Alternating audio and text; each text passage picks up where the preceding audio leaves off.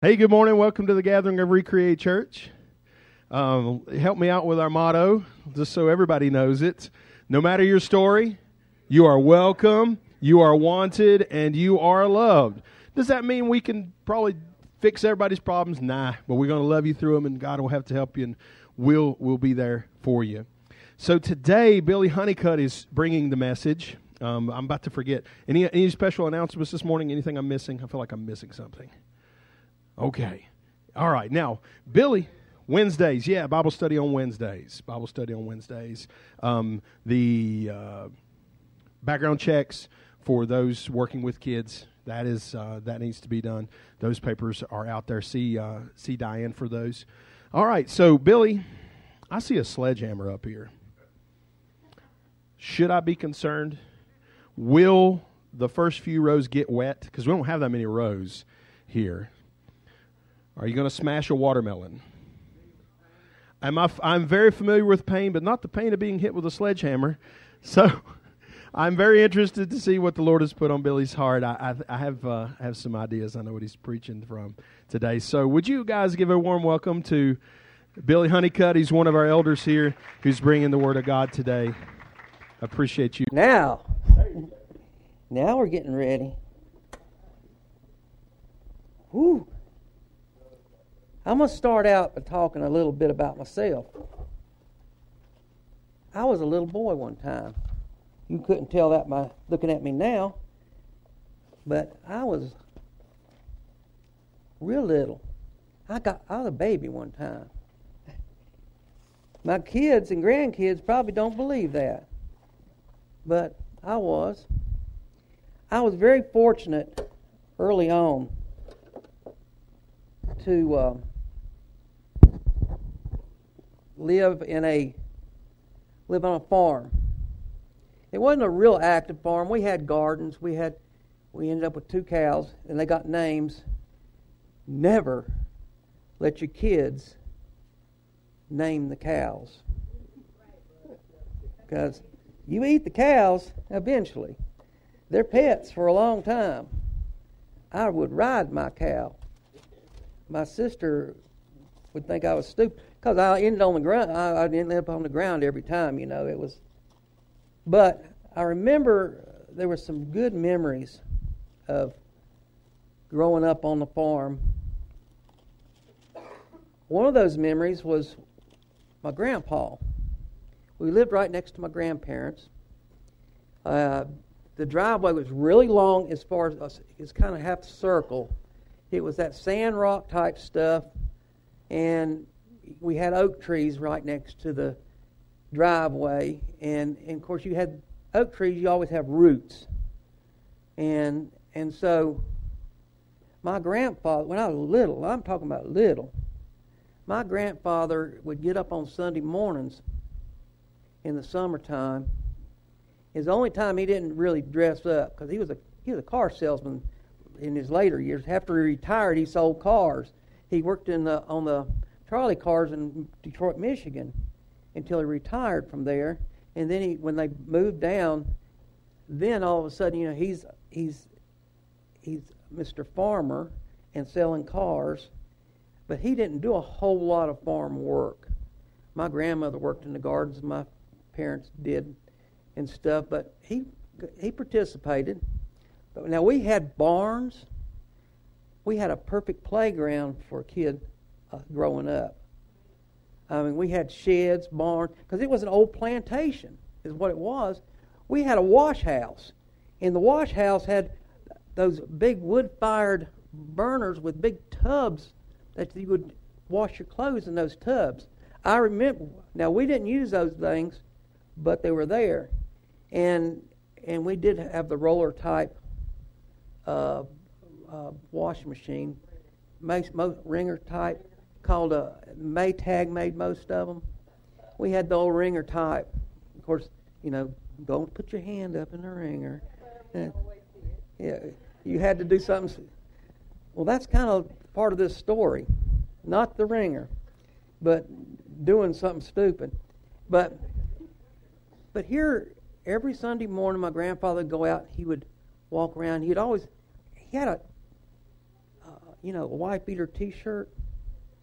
And I never. My grandpa was very proper, but when we get up like that, he would walk around that, and because he wore a T-shirt every day, because men, that's what they used to do, wear a suit, tie.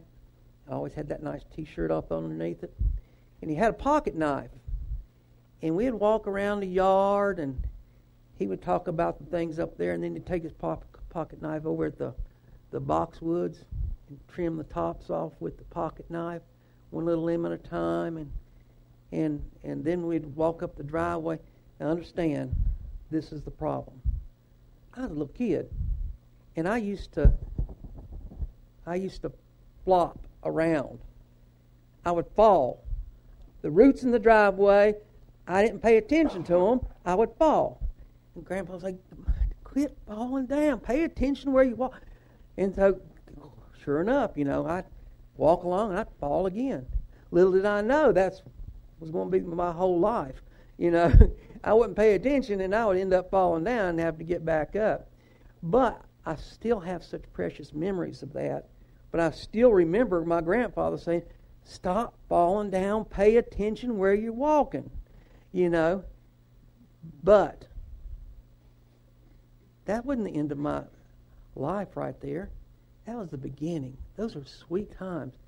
Remember, my father took me out. We had a woodshed. He didn't take me out there to beat me, but we actually had a chicken house, a woodshed, a barn, a corn crib, and a granary down there, and a pulling garage. It was an old metal garage with license plates all over around the wall. You know, we had things like it. Had apple trees and fruit trees and stuff like that, just fun stuff. But we had rats. You have chickens, you got rats. Chicken house, and let me just tell you, we had rat traps. And my father was very good about that. He took me out there, and he said, okay, you know those big steel traps that you open up and you got that plate right there in the middle of it? You know what your father does? He don't want you to hit that thing with your finger. So he took me out there. He said, Billy, he said, don't ever hit that thing with your finger. And then he took a stick and he pushed it in there, snapped that stick right off. And I'm going, yeah. So, you know, I'm just a little kid now. My sister was older. She had already started school. She got off that bus, so what's the first thing I'm going to do? I'm going to take my sister out there to show her that you cannot put your finger on that trap because it will snap. And so we run out there, and I'm showing her, you know, and it's laying there, and all of a sudden, do not put your finger in here. And I, pow, you know. Little did I know that would be the rest of my life. That type of stuff, you know, I've done that my whole life. I got to show somebody something, and I don't pay attention at the right time. When I say stuff like that, I had a great childhood. I had good parents. I think I didn't know any better. I got whippings, you know. I did things. I walked on the ice. Don't walk on the ice. Dad catches me. We thought we would run around, get out of sight. No, they saw me. You been walking on the ice? No.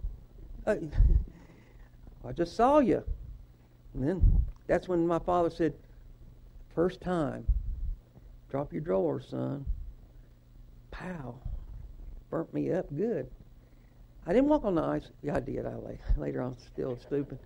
Couldn't help myself. You know, you do stuff. All through my life, let me just tell you, I never put my finger on a trap anymore. No, I did not. I learned. I had the lesson taught to me, and then I experienced it.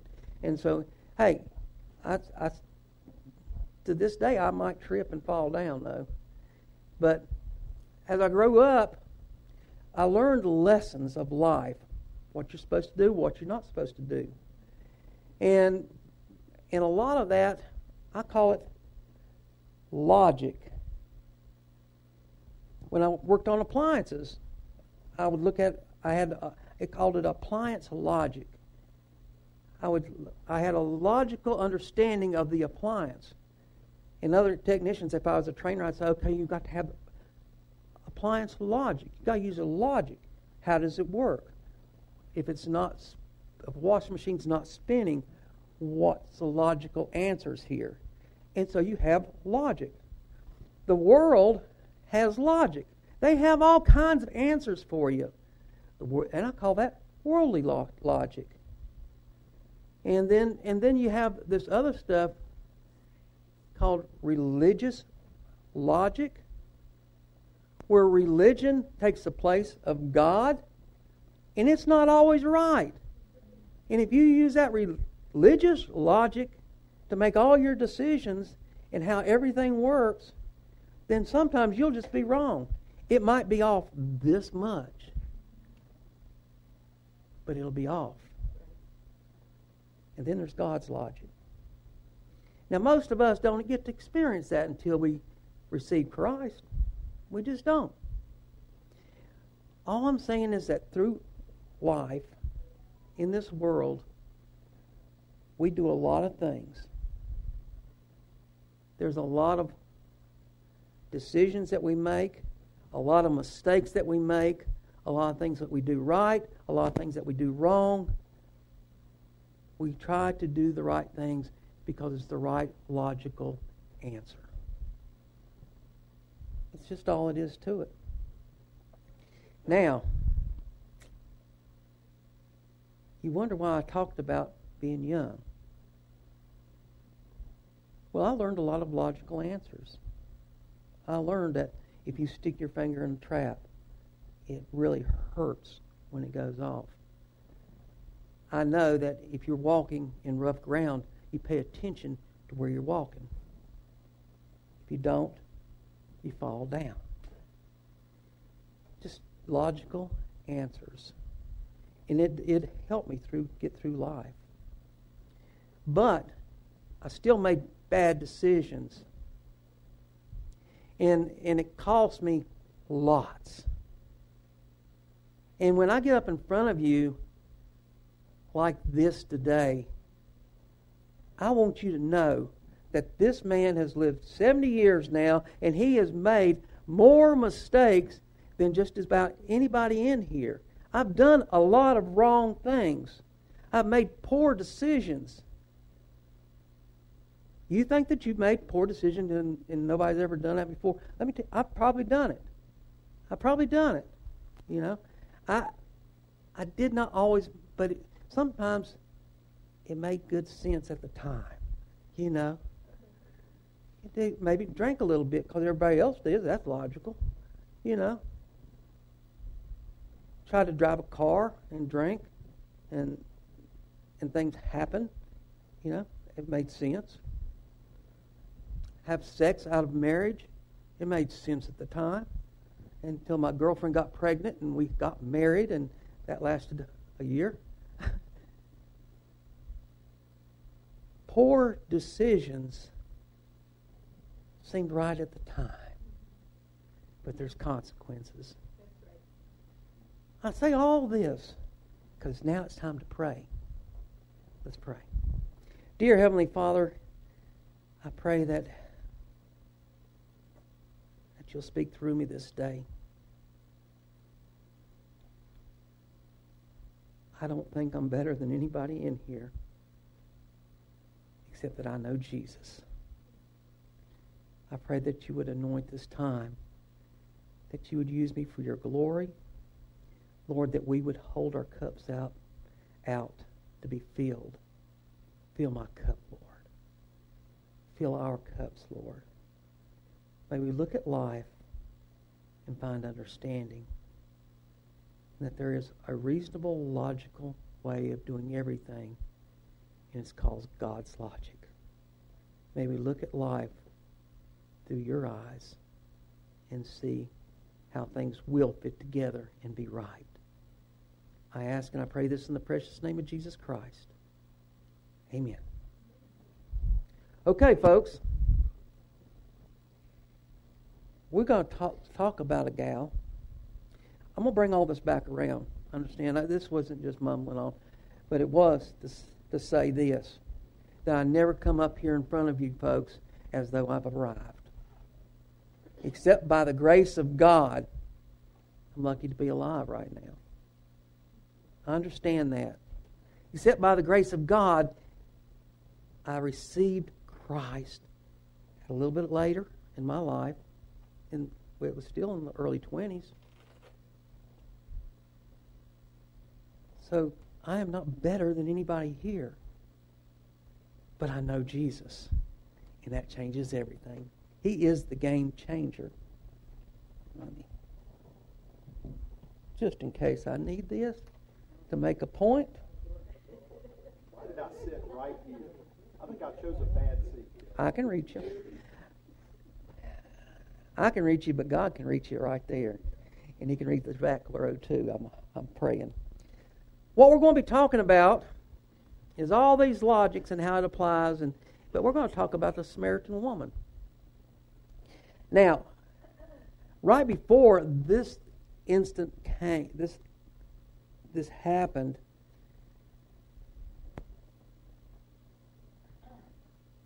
he had been in some argument, or he had been a result of some arguments.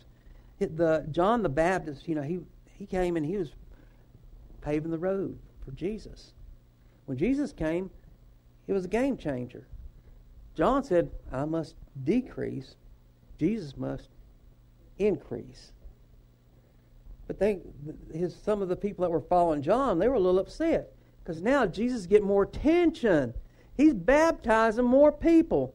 Now, Jesus did not baptize. His disciples baptized. But it became a conflict within in the believers. John was quick to say, no, he's the Son of God. He's from God. He brings God to you. I am stepping out of the way. The Pharisees got wind of this. Now there's a little dissension. Now they're upset. Of course, they're always upset. They're always looking for a way to get old Jesus. And so now Jesus is kind of worried about his disciples. He goes a different way home. It says that he went back. Starting in John chapter 4, the Pharisees heard that Jesus was gaining and baptizing more disciples than John, although, in fact, it was not Jesus who baptized, but his disciples. When the Lord learned of this, he left Judea and went back once more to Galilee. Now he had to go through Samaria. Samaria. Anybody have any ideas about Samaria? Jew Samaria. What's the deal? Speak up. Anybody know? Keith, what's the deal? Samaritans. They were intermarrying with the pagans of the culture, the Gentiles. So they were hated by the Jewish people. And their belief system was a little bit off too. A little to the side. They had good religious logic. And then they had good human logic. And they were run by that. So now all of a sudden you've got all that. So let's see what it says about that.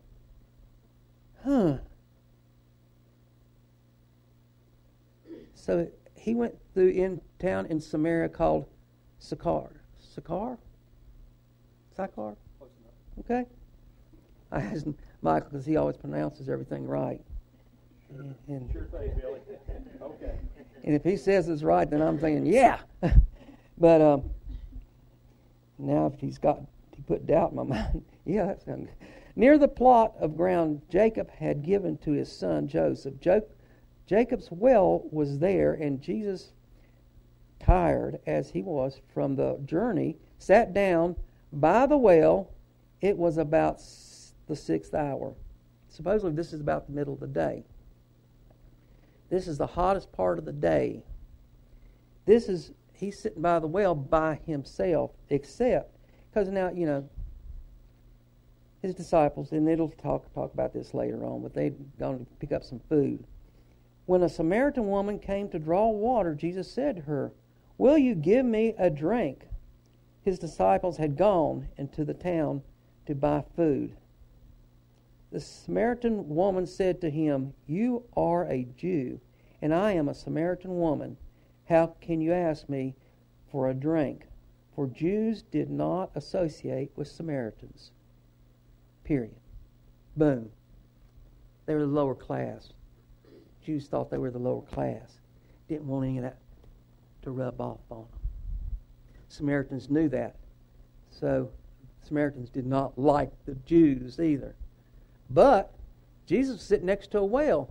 Well, wells back then, they weren't like turning on the spigot. You had to lower something down. And Jesus did not have anything. If he was thirsty, he was not going to get anything. It was a good question to ask, can you give me some water? The Samaritan woman's not understanding it because, well, you know, I think she did understand it. She wanted him to say it. Yeah. You need the Samaritan to help you out here a little bit, the Samaritan woman. But it's the middle of the day. What in the world was she doing there? What was this Samaritan woman doing in the middle of the day with a jar? Oh, all the women got their water early in the morning in the cool of the day. So why is she out here in the hottest part of the day getting her water? No one around. What kind of person was this Samaritan woman? Even in the Samaritan village.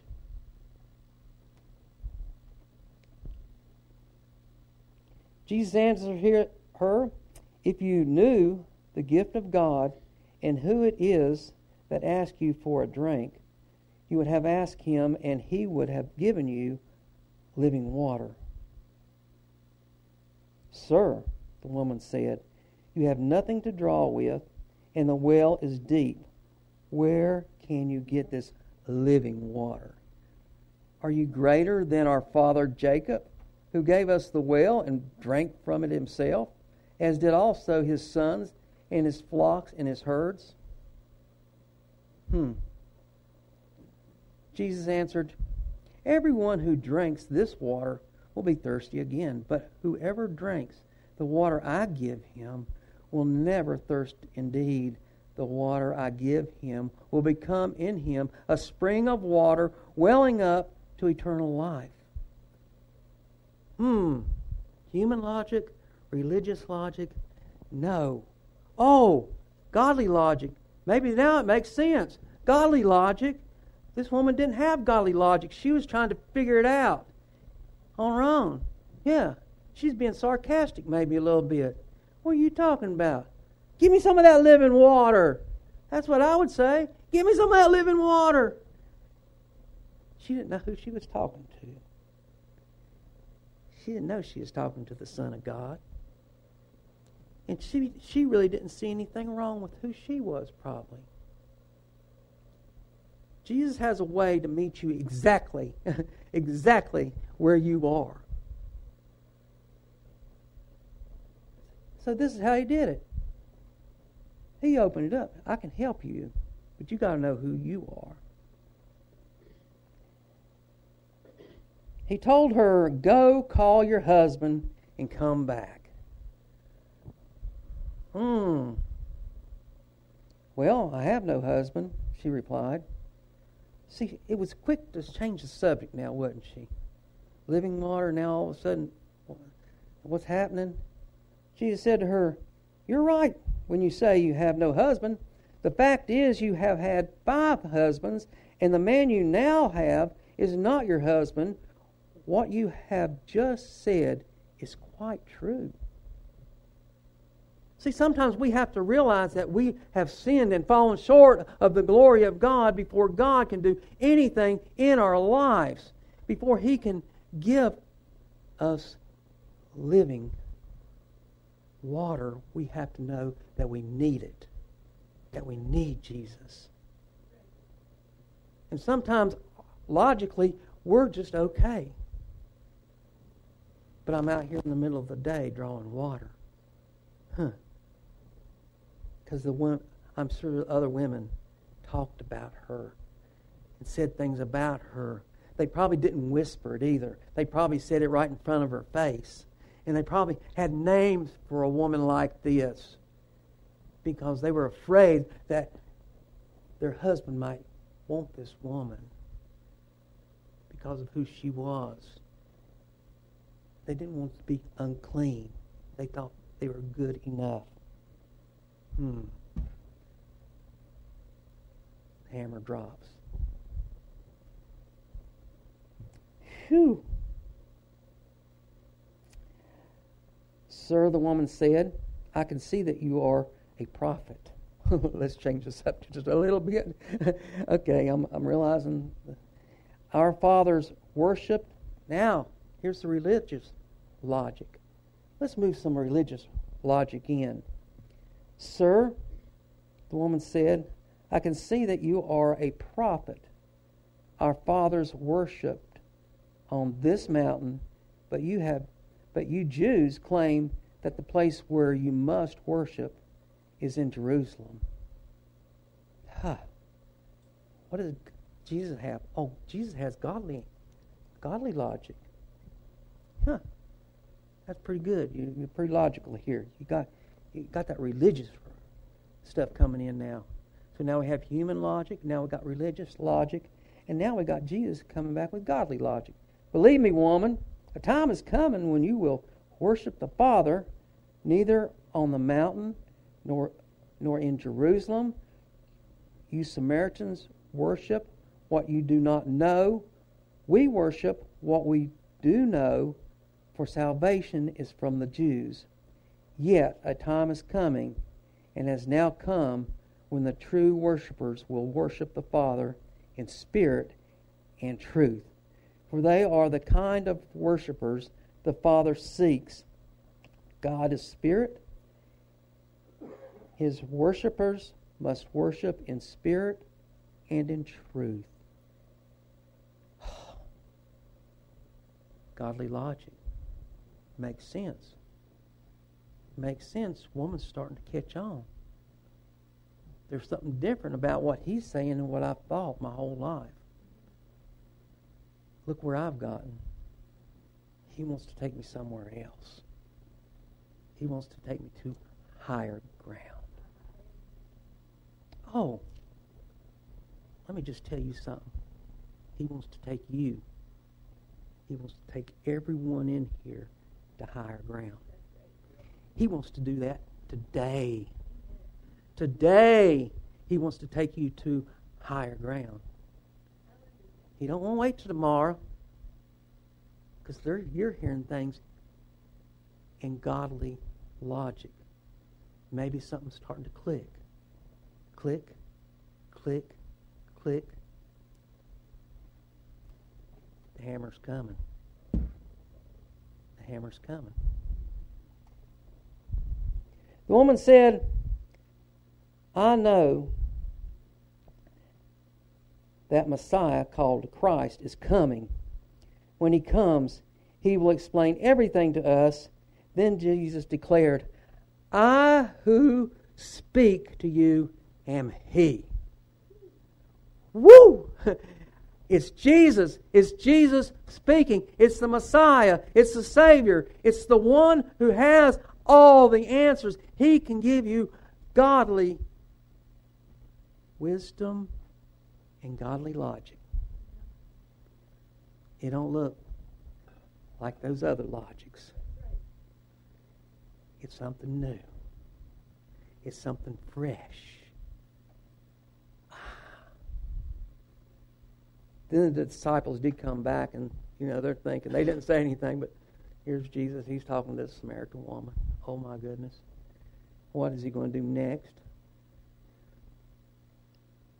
But it said, then, leaving her water jar, the woman went back to the town and said to the people, come see a man who told me everything I ever did. Come, this is the Christ. They came out of the town and made their way toward him. See, now she's getting it. She has to tell someone else. Why was she there at the well? To get water. Where is the water? Where's the jug? She didn't care. Now that does not matter, because she's met Christ. And it changed her life. and she's got to tell somebody else. She's got to go tell the whole town. Listen, he knew everything I've done.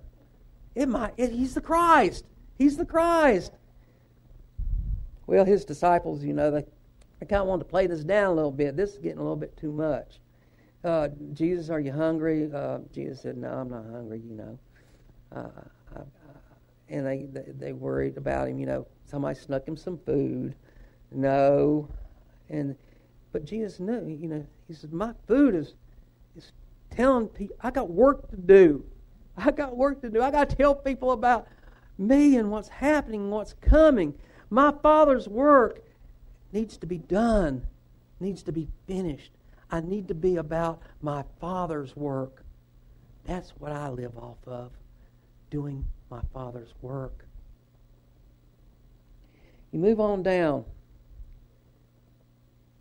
to verse 39. Many of the Samaritans from that town believed in him because of the woman's testimony. He told me everything I ever did. So when the Samaritans came to him, they urged him to stay with them, and he stayed 2 days. And because of his words, many more became believers. They said to the woman, we no longer believed just because of what you said. Now we have heard for ourselves, and we know that this man really is the Savior of the world.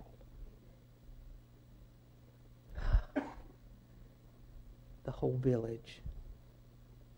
The whole village. Jesus met a woman where she was. That was deep in sin. She didn't even think about it. I think she had a miserable life. She tried all the things that she knew. The worldly logic. She tried religious logic. But now she knew the truth. And the truth will set her free. The truth will set you free. So let's throw a little bit of sin in here. Let's just see what the Bible says. Sin. Okay. Sometimes we excuse ourselves because everybody else sins all the time. I don't know, in Romans it talks about, you know, the grace of God and how he forgives us. Well, what does he say about does that mean that I should continue to sin? King James says it best. God forbid. He said, God forbid. You don't continue to sin. When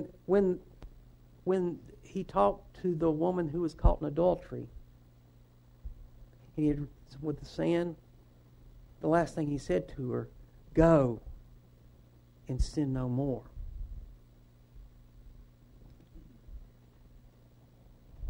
In the beginning of time, as we know it, all the way back in Genesis, in chapter 4, with Cain and Abel. You see where Cain and Abel were the sons of Adam and Eve. Cain being the oldest, Abel being the youngest. Cain was a worker in the field. He raised crops. Abel, he took care of the flocks. When it came to offer God something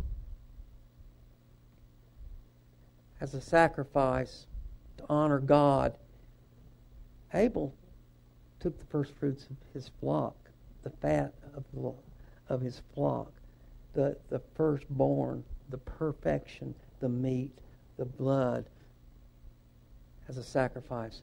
That was what was required. Cain had a different idea.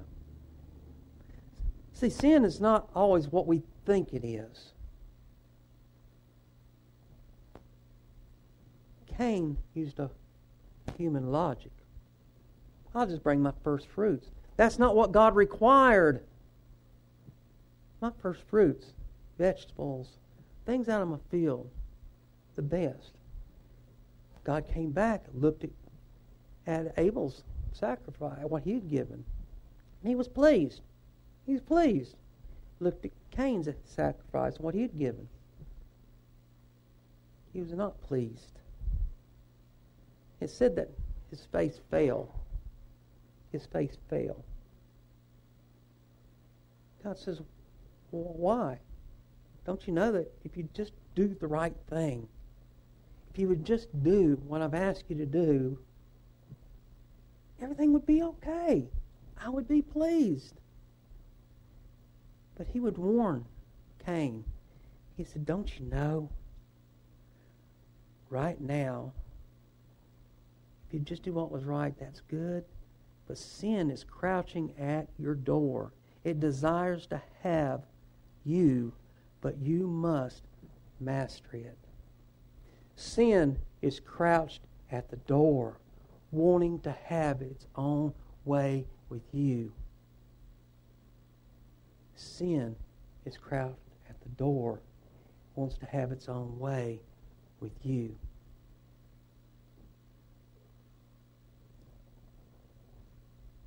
Cain took his brother out into the field and killed him. Worldly logic. Get rid of the competition. Worldly logic. Sin is crouched at the door. Here I am, sin. Have your own way. Sin is that way in every one of our lives. It's crouched at the door. It wants to have you. When someone is being seducing someone else, first it's a word. It's a look. Moves on to a touch. Come on in. You're pretty. I want you. You're perfect. Sin. Seduction. Yes. You like that touch? How about a little more? Keeps coming in, grabbing hold of you. Next thing you know, sin has grabbed hold of your arm and is squeezing it, and you can't get loose, and it puts you in a vice, and it chains you down. It chains you down. Because you got the look. Because sin was crouched at the door, and you open the door and let the sin in. How many of you have done that? Over and over and over again, we do it to ourselves. Am I talking to you? I'm talking to us. I'm hearing from God saying, don't do that. Don't let sin come into your life and control you. I got the hammer. I got the hammer. Let me just tell you, when there's a big rock in the driveway that I can't get out, I get the hammer. I get the big hammer. And I take care of it. When sin comes into my life and I can't deal with it, I go get the hammer. You know why? Because I got Jesus right here. He lives within me. I know that he is the hammer. He carries the big hammer, and he can relieve me from that sin. He can get me out of it. God does not say that your circumstances will be easy. They will not be light. You will still go through hard times. I'm telling you, throughout the Bible, people have gone through hard times. What does Jesus say? I'll go with you through it. I will get you out the backside. But don't fall into the sin. Shadrach, Meshach, and Abednego went into the fire. Oh, there's 4 people in there. I thought we put 3 in. Jesus will go through with you through the fire. They came out unscorched. Throughout the Bible, Jesus went with people through really hard things. Really hard things.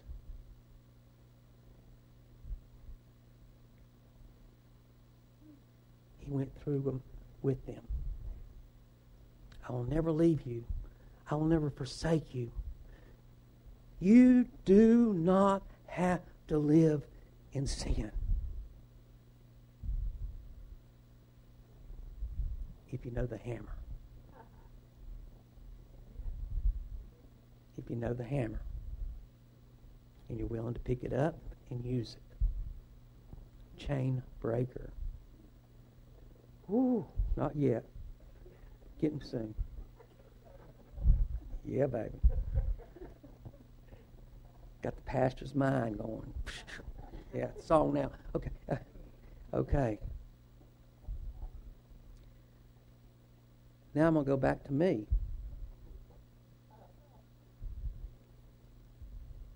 I'm telling you what. Life has not been easy here. Most of it's because I've not been good to myself.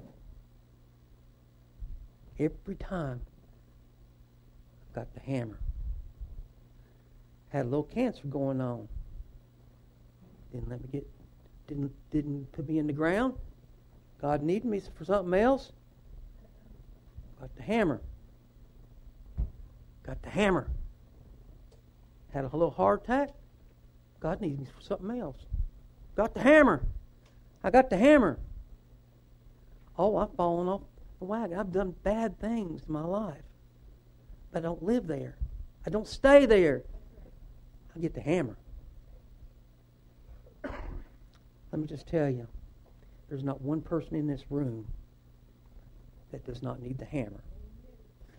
We all need Jesus. We all need the hammer. We all need to be saved. We all need to have Jesus to go with us through the things that we cannot take.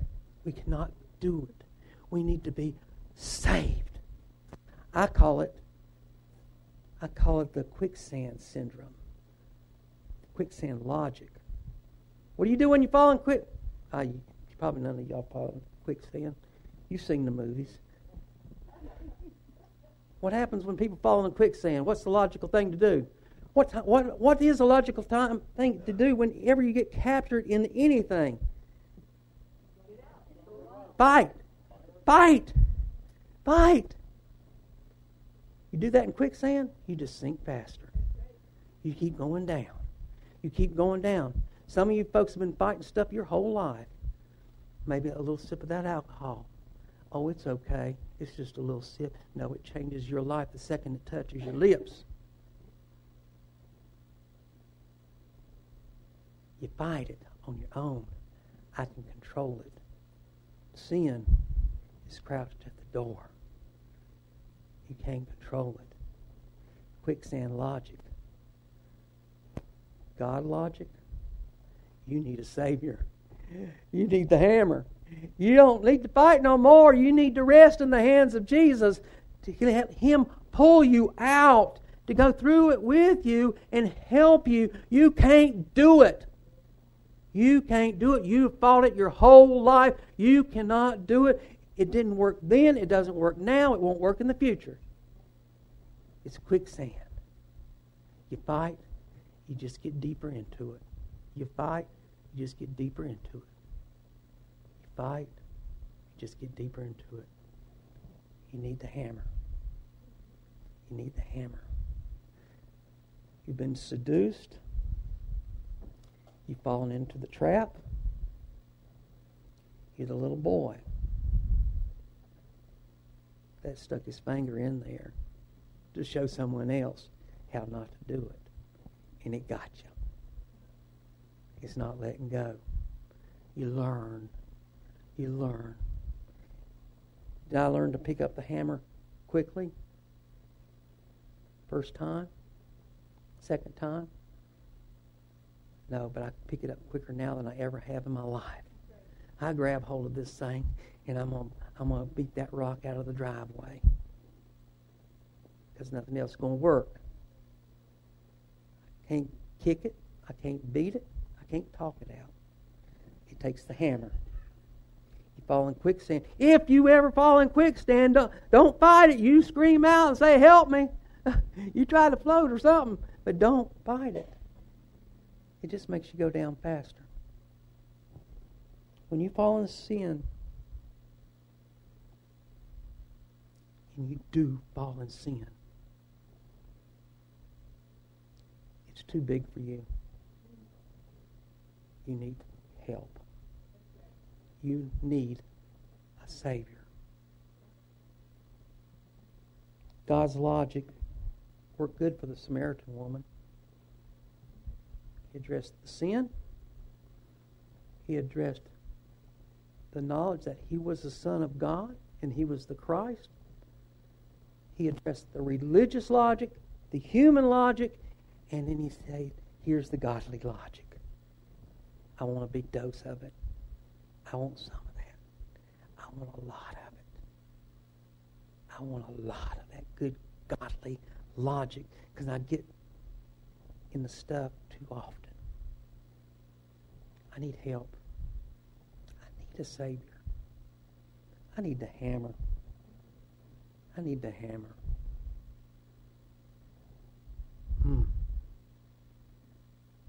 This day, this is the day. This is the day to look for the hammer. I'll loan you my hammer. His name is Jesus. You could have him, but I'm not letting go of him. There are people here who need Jesus Christ as their Savior. There's people here that need Jesus Christ as your Savior. I need Jesus Christ as my Savior first. And I need to hold on every day, every moment. I need to learn to follow, to submit, not to fight, to surrender to the Savior and let him be Lord. Because he is the chain breaker. We've been hearing the same old voice tell the same old lies.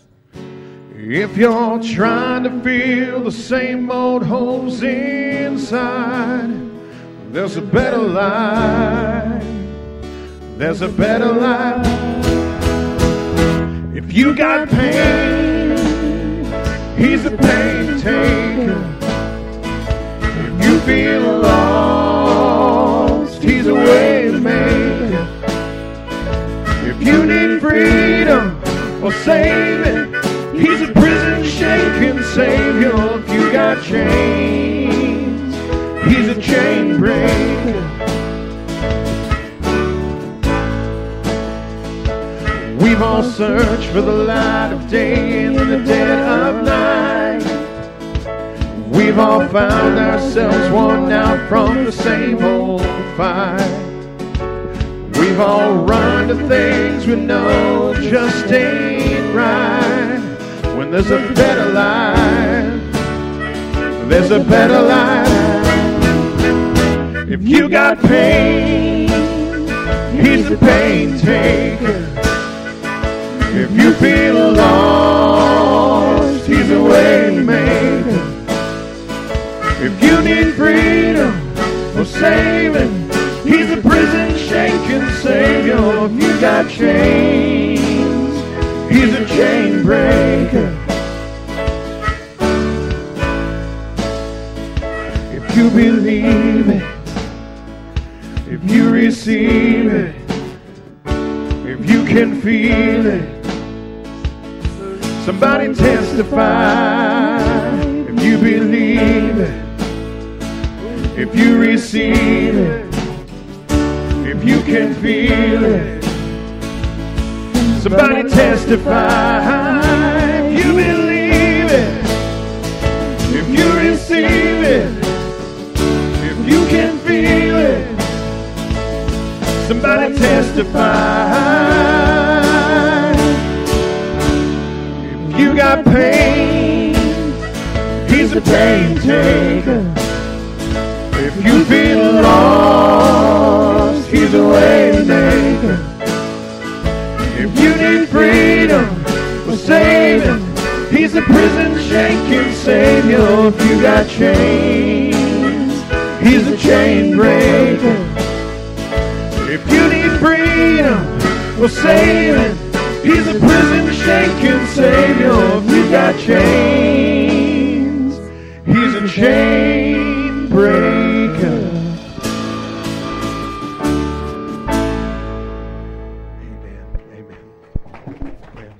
Okay. Can you close this out? Thank you. Yeah, I'll take care of it. Okay. You got my back? I got your back. Folks, we've talked, and I tried to explain to you that I'm just a man. No better, no worse. But I do have Jesus. These words that I spoke today, I hope they came straight to your heart, because I believe that they were from God. We need to hear from God. Men get in the way, but we need to hear what God has to say. Nothing I've talked about today are things that I have not experienced. I've experienced all the bad. My brother over here said, we're all family here. When I'm talking to my family, I love you. I want you to love Jesus and know that Jesus loves you. I want you to know that God cares for every little thing that goes on in your life, and He wants to rescue you. If you need a list of sins, I can put them out there. Anger, cheating, lying, running around on your wife or on your husband, alcohol, drugs. I can say all those things. You need to say what's got you bound. It's time. He said, Jesus, bring the hammer. I need you, Lord. I need you more than anything else. I have laid on my face down, cried out to the Lord. I need you, Lord. I need you, Lord. I need the hammer because I'm beat down. I can't do anything. Today's the day. God wants to meet you. You need Jesus, He'll save you. If you need a helper, you need a chain breaker, whatever you need, Jesus is always the answer. It's the godly answer. It's the godly logic. Jesus is the answer. Jesus. Jesus. Jesus. The sweetest name I know. I would ask that Michael close in prayer.